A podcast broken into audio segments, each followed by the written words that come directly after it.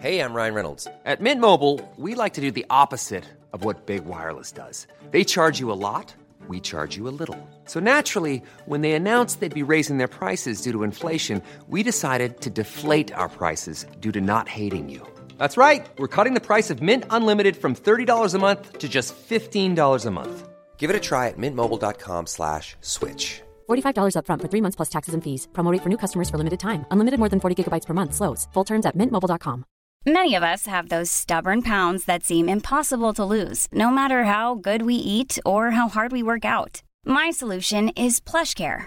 PlushCare is a leading telehealth provider with doctors who are there for you day and night to partner with you in your weight loss journey. They can prescribe FDA-approved weight loss medications like Wegovy and Zepbound for those who qualify. Plus, they accept most insurance plans. To get started, visit plushcare.com slash weight loss. That's plushcare.com slash weight loss.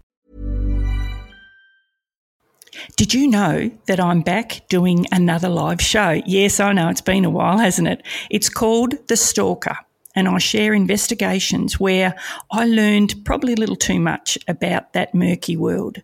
The show is on Saturday, the 25th of February at the State Library of Victoria. Tickets are through Eventbrite. I didn't think it was a bad idea for a Christmas present, don't you think?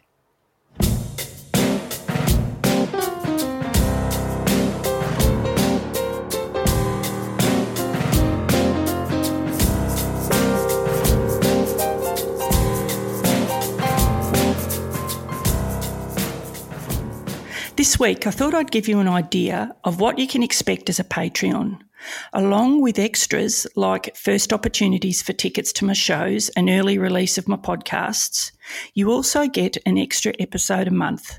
And today is one of those extra episodes that I did last year. In fact, this time last year. As I was talking about the effect that COVID had had on all of us, I had no idea about what 2022 was going to bring to my husband and I and the Rochester community.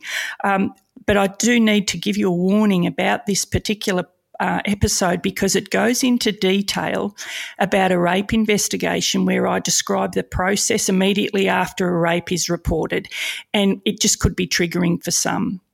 I became aware of this investigation while researching for my investigative techniques class that I was taking at NMIT in around 2015.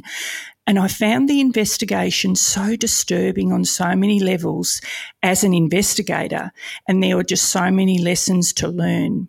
I need to reiterate that even though I mention it during the podcast, it doesn't hurt to repeat it that I don't know who the investigators were and I have no inside knowledge.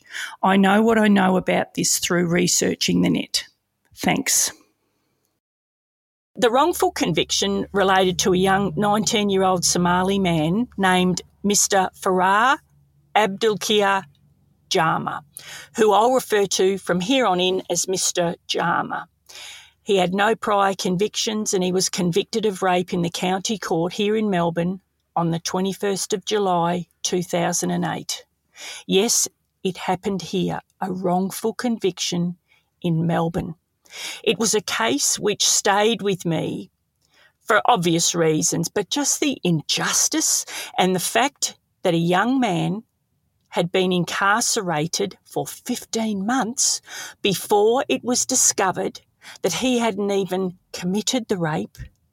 The rape had never actually occurred, and he'd never been in the area.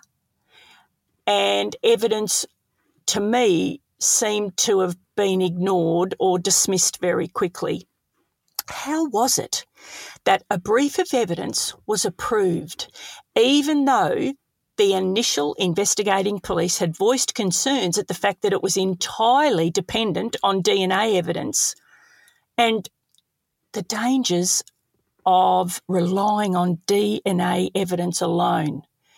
Like, concerns were raised, and it seems to me to have been dismissed about the possibility of contamination of the DNA evidence. It appears that everyone, from the investigating police to the uh, the sergeant in charge of the the investigation, the officer in charge that authorised the brief, the OPP that the brief went to, uh, then to a committal, through a committal to a trial, that it was never ever questioned, really, never really gone into about was there any possibility about contamination of the evidence.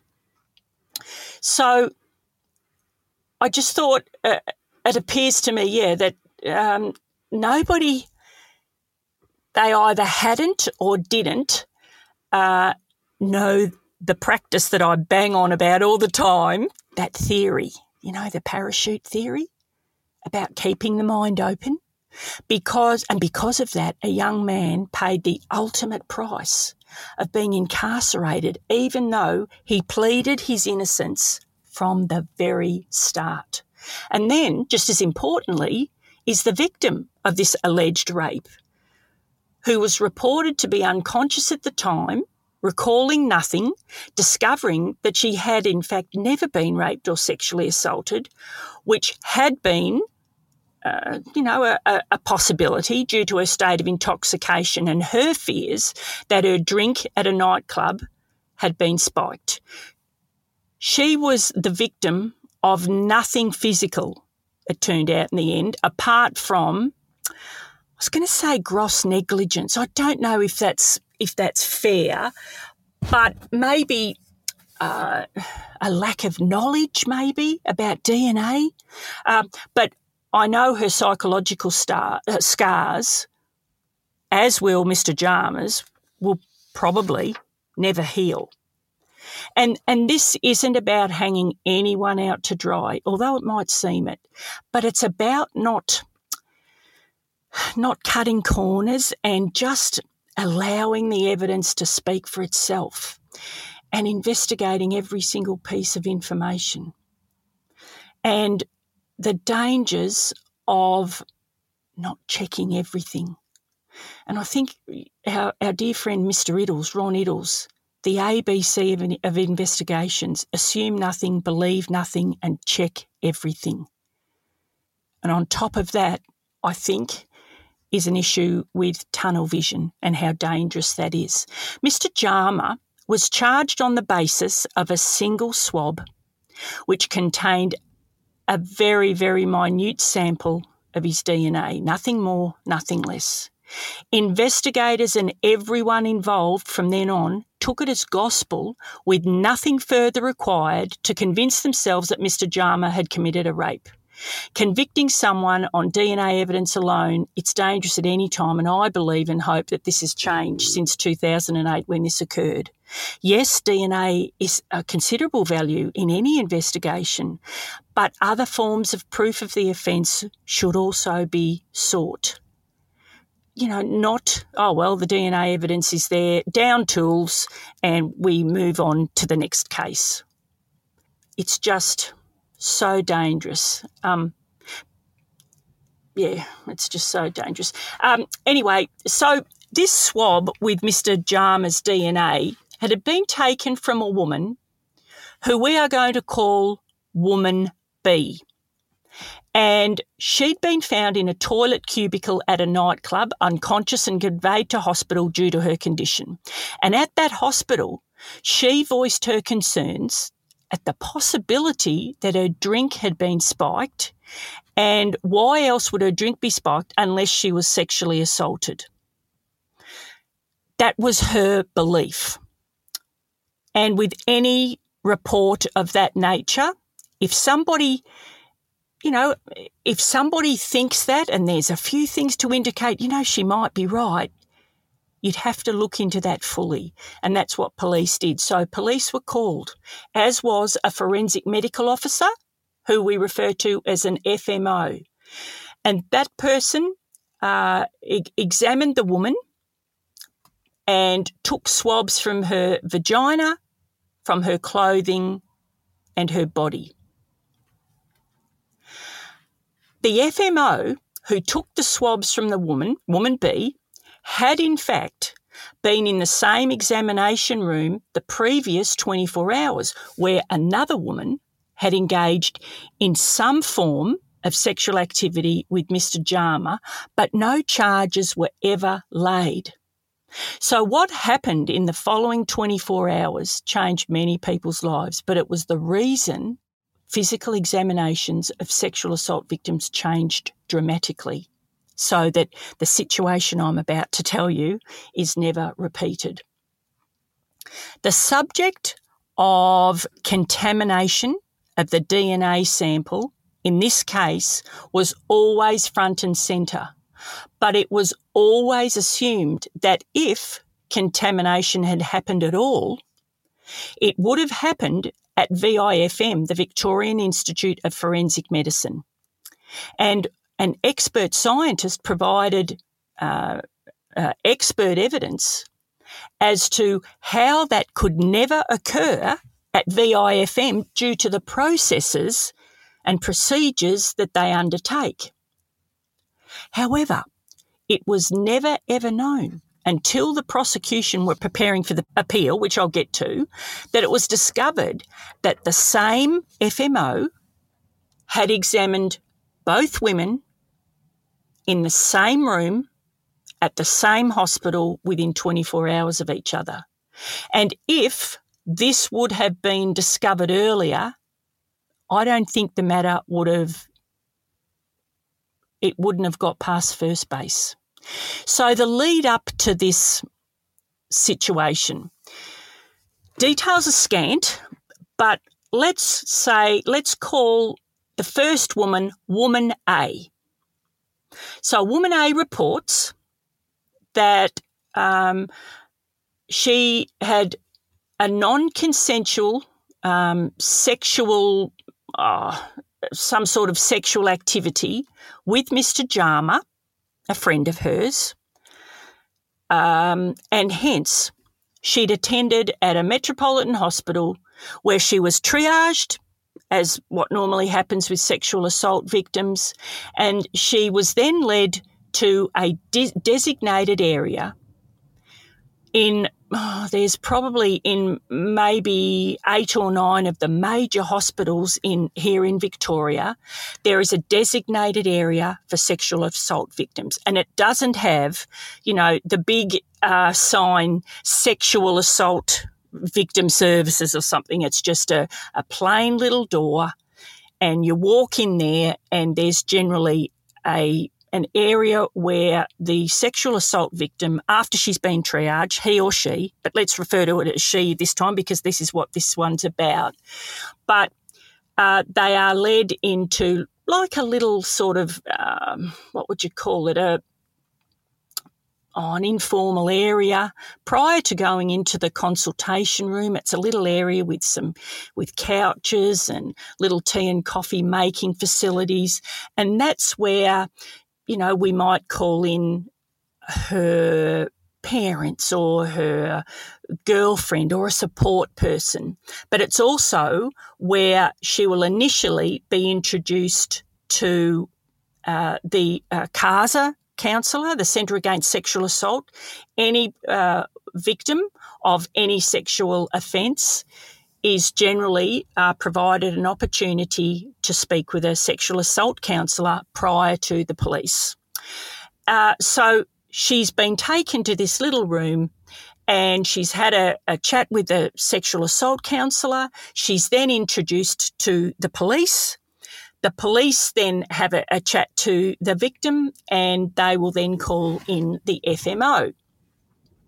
And so everybody involved in this investigation so far will be an expert in their field, in the field of sexual assault investigations. And what's happened is that the FMO has come in, and again, I don't, oh, I just from the start, I don't know anybody in this case. It's, I only know what I've read and what I've researched. I don't know any detectives. I don't know where they're from. I don't know the FMO's name. I'm not trying to be um, evasive. I, I, yes, I know nothing about it other than what I've read. So, but I'm just saying about what I've experienced as a sexual assault investigator, what would generally happen when a victim goes to a, a major hospital to be examined. So, anyway, the victim will then be given an opportunity uh, to uh, speak to the FMO. And what the FMO will do is he or she will go through what the victim is alleging so that the FMO will know where to examine. Because you don't want to do uh, internal an internal examination, for instance, if there's absolutely no indication of any pre- penetration. So if they've been penetrated anally or vaginally, of course, you would do that as a matter of course to see if there is any evidence. But if they don't allege that and it's not believed that it's necessary, you know, of course, you're not going to do it. So the FMO makes lots and lots of notes. And anyway, so they have a bit of a chat. And then what will happen is the, uh, oh, by this stage, the sexual assault counsellor would have left and the sexual assault counsellor would have given the victim um, a card, uh, details about what to expect, how to feel, all that sort of thing, and obviously a phone number uh, for you know follow up. So the victim will then go into a consulting the consultation room, I suppose, with the uh, with the FMO, and the FMO will uh, conduct a physical examination, which may include internal examinations if required. So, the actual examination room comprises of a bed, which either the police or the FMO would make up on arrival. And that's where we just put a sheet where he or she is going to lay. Uh, there's obviously an examination light. Uh, next to the bed is always a trolley, and that trolley will contain everything that the FMO will need for the examination. It's pretty much like most uh, examination consulting rooms that many of us have been in.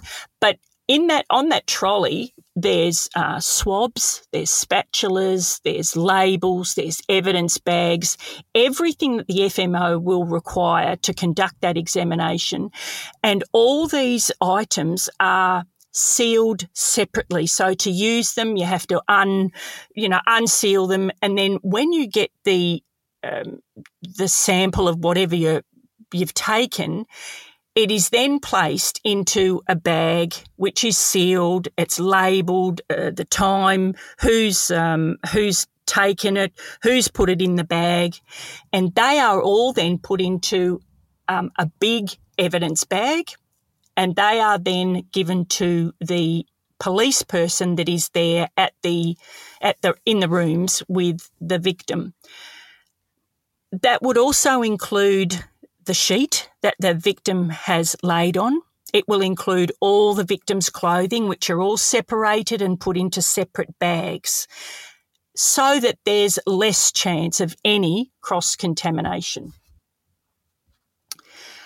Uh, the victim is will then be examined. Um, they've removed their clothing. Everything's been placed in the evidence bags, and all the swabs, etc., are taken ASAP by the police out to the VIFM for examination. In the examination of woman A, which is the one where she was alleging some sort of sexual activity with her friend, Mr. Jama.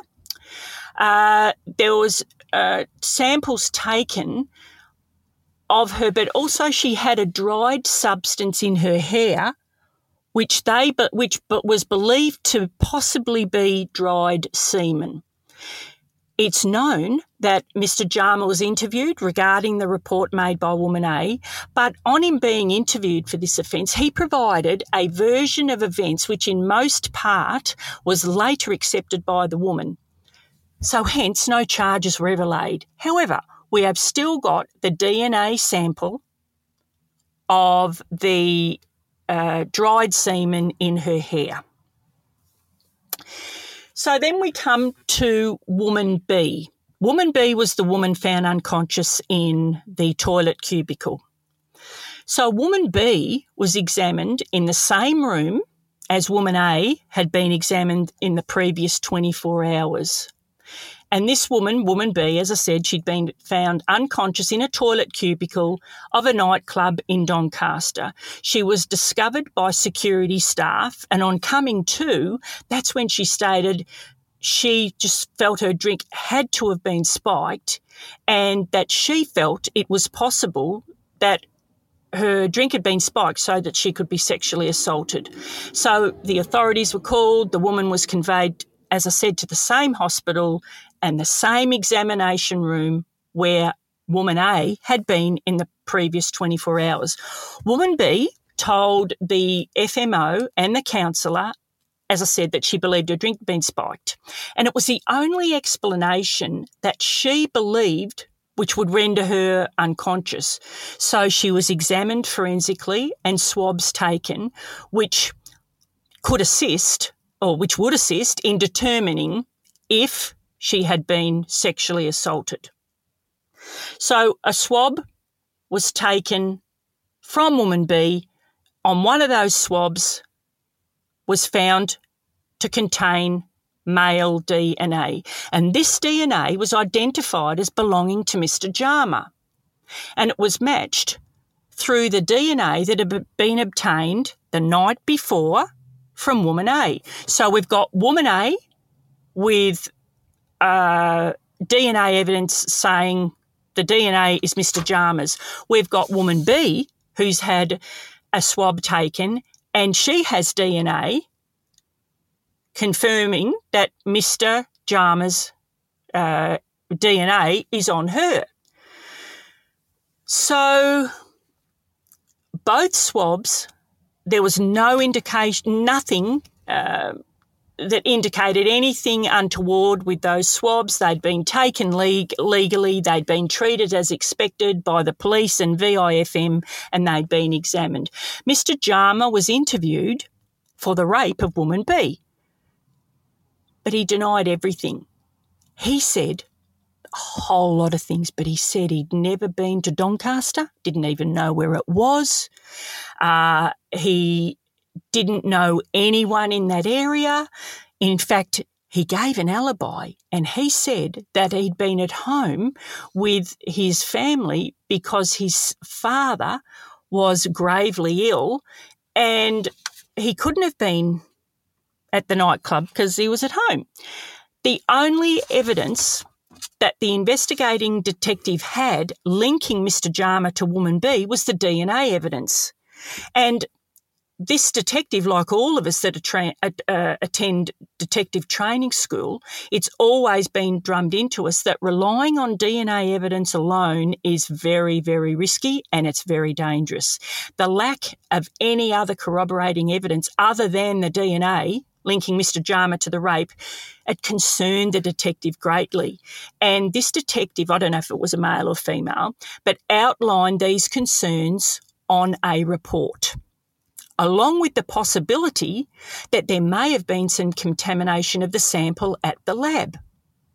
However, VIFM reported some uh, an Life is full of what ifs. Some awesome, like what if AI could fold your laundry? And some well, less awesome, like what if you have unexpected medical costs?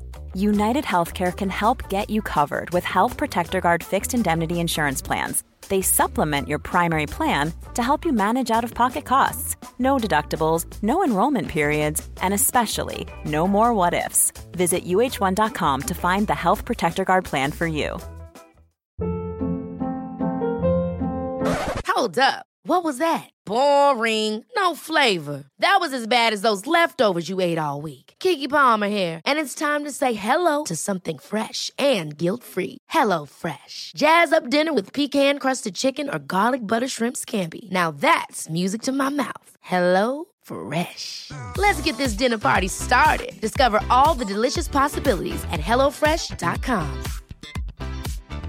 If you thought the only way to get a more defined jawline with natural looking results was through surgery, think again. Juvederm Volux XC is a non surgical injectable gel filler that improves moderate to severe loss of jawline definition and can help you achieve natural looking results with little downtime. Even better, this improved definition lasts up to one year with optimal treatment. No maintenance required. Improve jawline definition for a smooth, sculpted look with Juvederm Volux XC. For important safety information and to find a licensed specialist, visit juvederm.com. That's J U V E D E R M.com. Not for people with severe allergic reactions, allergies to lidocaine, or the proteins used in Juvederm. Common side effects include injection site redness, swelling, pain, tenderness, firmness, lumps, bumps, bruising, discoloration, or itching. There's a risk of unintentional injection into a blood vessel, which can cause vision abnormalities, blindness, stroke, temporary scabs, or scarring. Talk to a licensed specialist to find out if it's right for you. Many of us have those stubborn pounds that seem impossible to lose, no matter how good we eat or how hard we work out. My solution is PlushCare. PlushCare is a leading telehealth provider with doctors who are there for you day and night to partner with you in your weight loss journey. They can prescribe FDA-approved weight loss medications like Wegovy and Zepbound for those who qualify. Plus, they accept most insurance plans. To get started, visit plushcare.com slash weight loss. That's plushcare.com slash weight loss. Expert, like the, the top of the field out there, reported that it was impossible for those two samples to be contaminated due to the number of processes that they go through. And as I said, this report was by a leading scientist and an expert in his field. But because he was an expert, his opinion was never ever questioned any further through all of the court cases, through uh, the committal, through the trial, never questioned. So, what happens is the detective uh, puts together a brief of evidence. Now, that brief of evidence will include uh, all the, the relevant, all the statements that he or she has taken, all exhibits, all photographs, if there was telephone records, which there wasn't, which I'll go into a minute. But anything that the uh, prosecution are going to rely on and, and sometimes not rely on have to go into that brief of evidence. It's about procedural fairness. Everything you've discovered has to go into that brief. And so what happens is the the brief is then sent to that detective's let's say it's a sergeant, a detective sergeant, and that detective sergeant checks the brief. That detective sergeant will check that um, everything that could possibly have been done in this investigation was done. Any anomalies would have to be um, uh, confirmed or denied. Everything, it's um, cross every T and dot every I. So it then goes when the and the sergeant may look at it and say, no, I think we need to uh, consider going and seeing, you know, witness Z, get a statement from them about what or what, what did or didn't happen. So it would then bounce back to the detective. The detective would do what the sergeant says or suggests and then put the brief back in. And once the sergeant is happy with it, it then goes to the detective senior sergeant or the officer in charge of that unit. And that's what's called um, it's submitted for authorisation. So, what that means is that ultimately the officer in charge is responsible as to whether he or she believes that there's enough evidence for the person uh, perpetrator to be charged or whether there isn't enough evidence and you know it can't go any further. But after the detective senior sergeant um, has looked at the brief and it's been authorised uh, you know, then there's a whole lot of processes that go through, and one of them is that the brief is forwarded to the Office of Public Prosecutions, the OPP, for consideration. So there's a lot of steps to get to, you know, a, a committal or even just a, um, you know, a, a, a normal hearing at a magistrate's court. So everyone has looked at this matter would be very aware that the prosecution case was solely run on DNA. That was all they had. And there were, you know, other checks done to make sure that the expert opinion, uh, there was absolutely no way that it could have been, the, the DNAs could have been contaminated. Um, the defence, their case was that there was uh, insufficient evidence to support the fact that Mr. Jama was charged and was the perpetrator. Uh, what they uh, highlighted was the fact that uh, he, Mr. Jama, had no prior convictions. Um, he was a person of what we call good character, as in a clean skin. Uh, and there was absolutely no evidence that the prosecution had to put Mr. Jama in Doncaster or anywhere near Doncaster apart from that DNA sample. So Mr. Jama maintained his innocence from the very start. But as I said, remember before I said that he also had alibis for what he'd told the detective. And uh, yeah, so we have now got to the stage where Mr. Jama is formally charged with rape because the, the detective senior sergeant or officer in charge has authorised the process.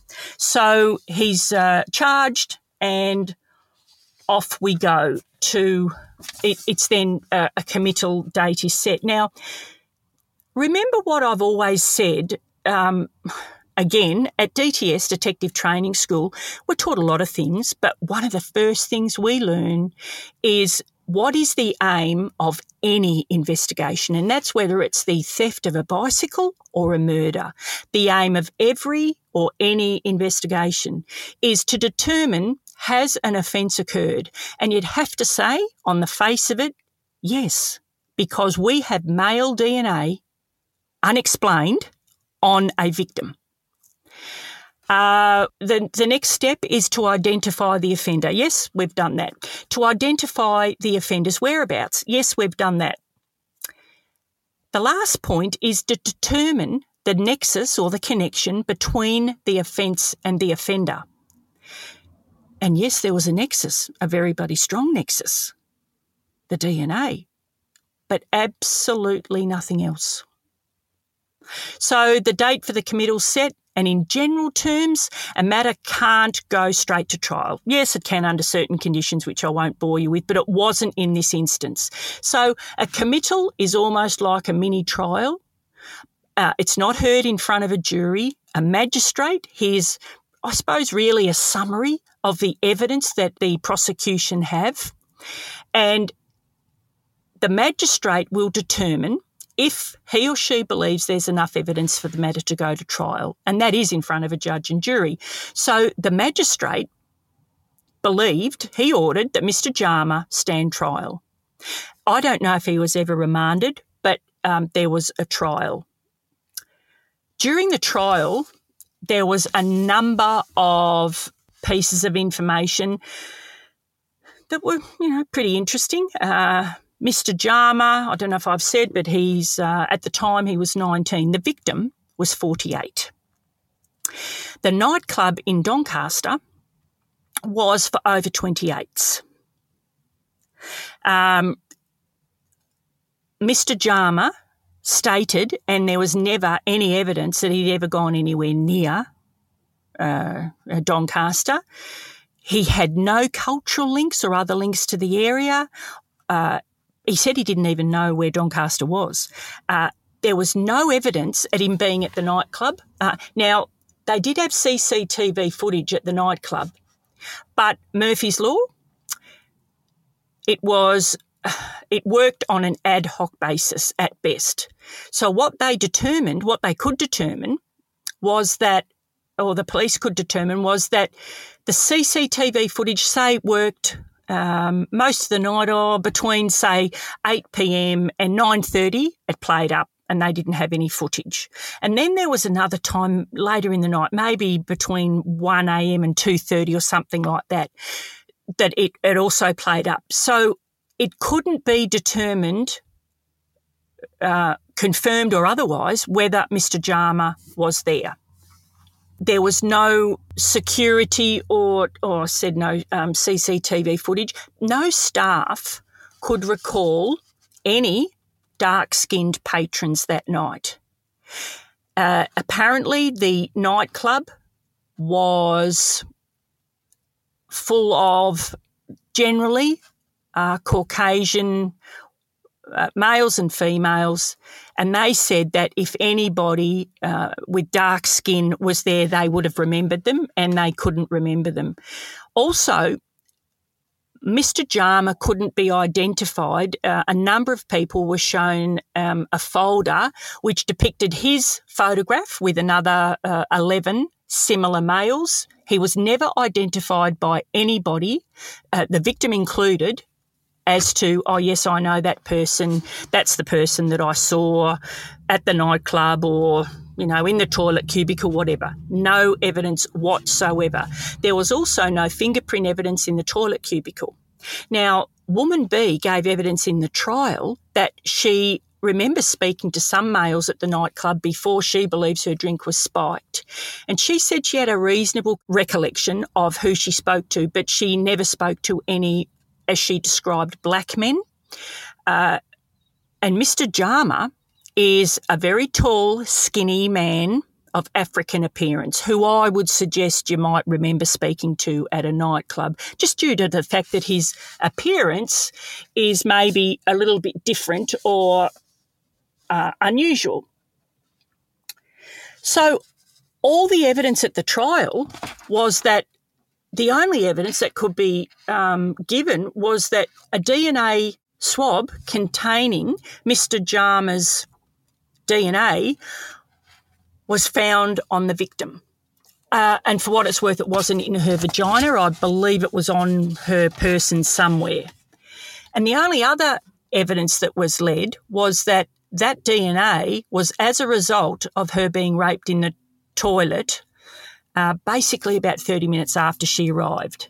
Now, my concern, well, there's a lot of concerns, but I read a lot of evidence which I believed seems to have been ignored.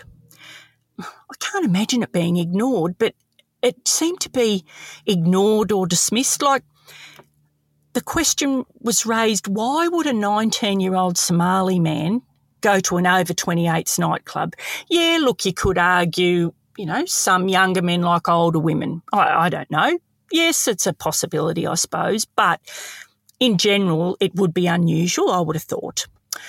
Although it is a long time since I've been to a nightclub. However, um, so it was alleged by the prosecution that the rape was opportunistic.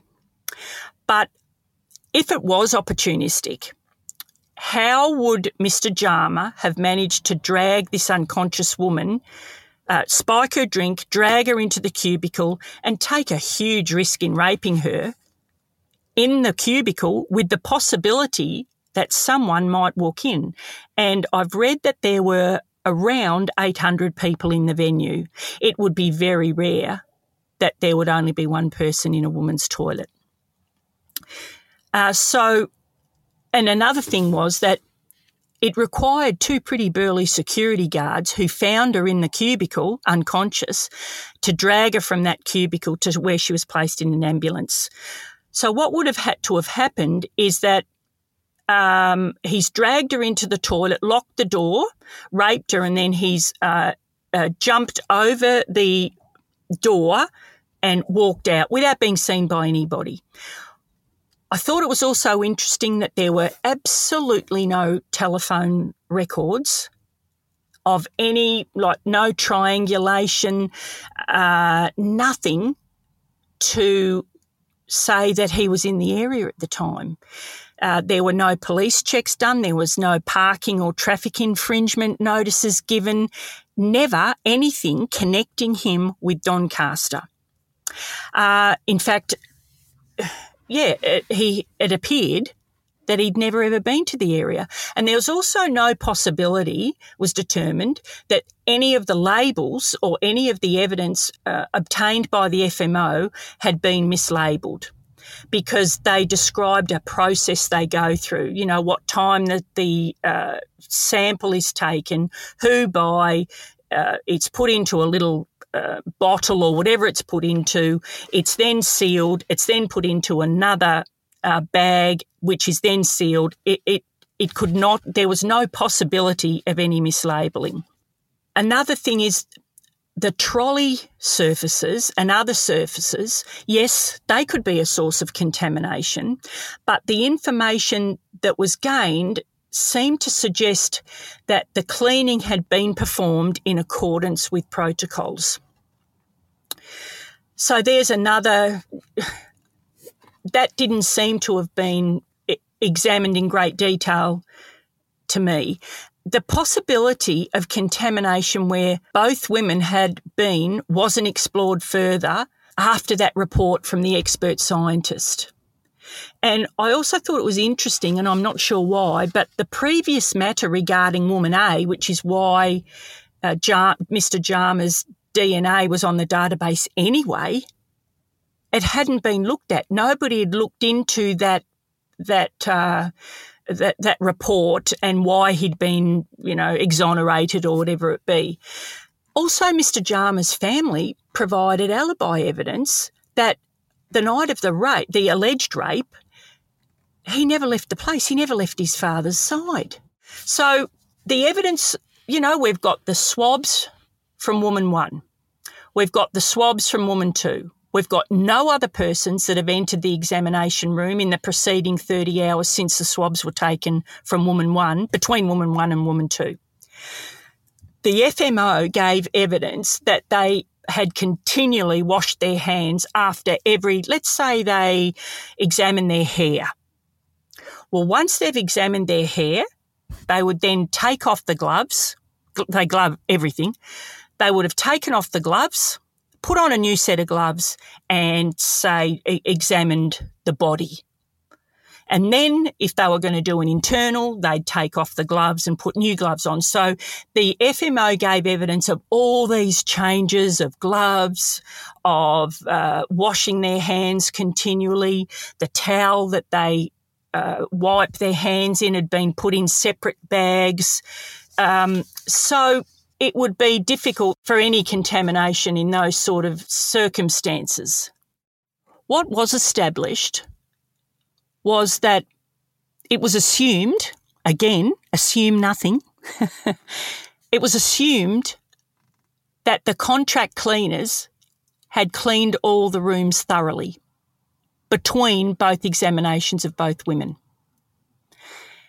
It was never ever confirmed one way or the other, although uh, the judge in the appeal, which I'll get to in a minute, they believed that even though the contract cleaners said they had cleaned, they don't believe that it was cleaned to the depth that it needed to be from a DNA point of view. Uh, it's no doubt that they cleaned the surfaces, you know, maybe with a bit of Jif or maybe with a, I don't know, some sort of a spray, a spray and wipe maybe but it's not up to the standard required uh, with DNA. So it was also determined with the FMO, they washed their hands and all that all the time, yes. But also the FMO changed uh, their clothing uh, a number of times between examining woman A and examining woman B. So they'd changed their clothing, they'd showered, and it was considered to be a remote possibility that DNA had been transferred through the doctor's clothing or somehow in the examination room, but it was really never ever uh, determined. So, Mr. Jama, in the trial, he was convicted of rape by a judge and jury. He was sentenced to six years jail with a minimum of four. So what happens is he goes to jail, always maintaining his, his innocence. But what happens is that they appeal the sentence. So what happens is the prosecution begin going through everything for the grounds for appeal and they start to look into things a bit more. And this is where they discover that yes, the the the issue wasn't with VIFM because what the experts said was true that uh, it couldn't have happened there because of the processes they go through. But what they didn't actually look at was could it have been in the very first instance at the hospital with the FMO, with uh, the, the rooms at the hospital? And what the prosecution found is that, would you believe, a flake from the dried semen in woman A's hair when she was sitting on the couch, either waiting for the FMO or talking to the counsellor or the police, a bit of a flake of that has come off onto a couch or a piece of furniture or something. But what's happened then is that uh, woman B comes in within the next 24 hours, sits on the same couch, and that flake of dried semen somehow finds its way onto woman B's clothing. That is where the cross contamination occurred. Isn't that scary? Uh, when the prosecution discovered this, it was almost immediate that Mr. Jama was released. And I haven't checked it up, but I know it was a lot of money, and I don't think any amount of money would be enough for what he had gone through. But it is almost incredible to think that something so small, so invisible to the naked eye, could transfer. Remember, there's a, a saying with um, with policing. It's, it's not a saying; it's a principle, Locard's principle, that every contact leaves its traces. And boy, does that confirm that that principle. Um, anyway, so that is a terrible situation, isn't it? And it happened here. Anyway, so look, that's it from me for uh, 2021. I know it hasn't been easy this year. Thank you so much. I hope I've helped you get through um, what's been a really difficult year. I wish you, your family, your loved ones, your friends um, a Merry Christmas and a really great and happy New Year. And oh my goodness, I hope 2022 uh, is kinder to us than 2021. Again, I can't thank you enough for your patronage. Thank you so much and Merry Christmas. Thank you.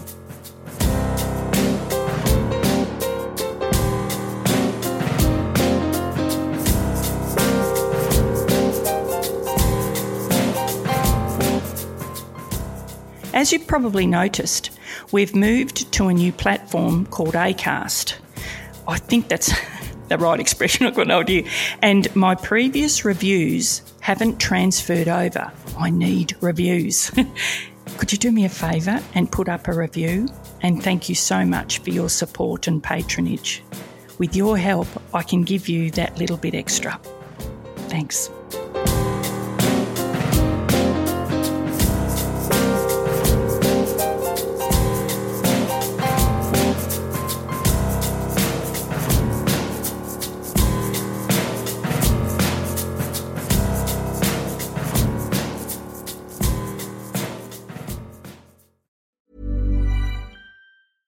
Ever catch yourself eating the same flavorless dinner three days in a row? Dreaming of something better? Well, HelloFresh is your guilt free dream come true, baby. It's me, Keke Palmer. Let's wake up those taste buds with hot, juicy pecan crusted chicken or garlic butter shrimp scampi. Mm. Hello Fresh. Stop dreaming of all the delicious possibilities and dig in at HelloFresh.com. Let's get this dinner party started.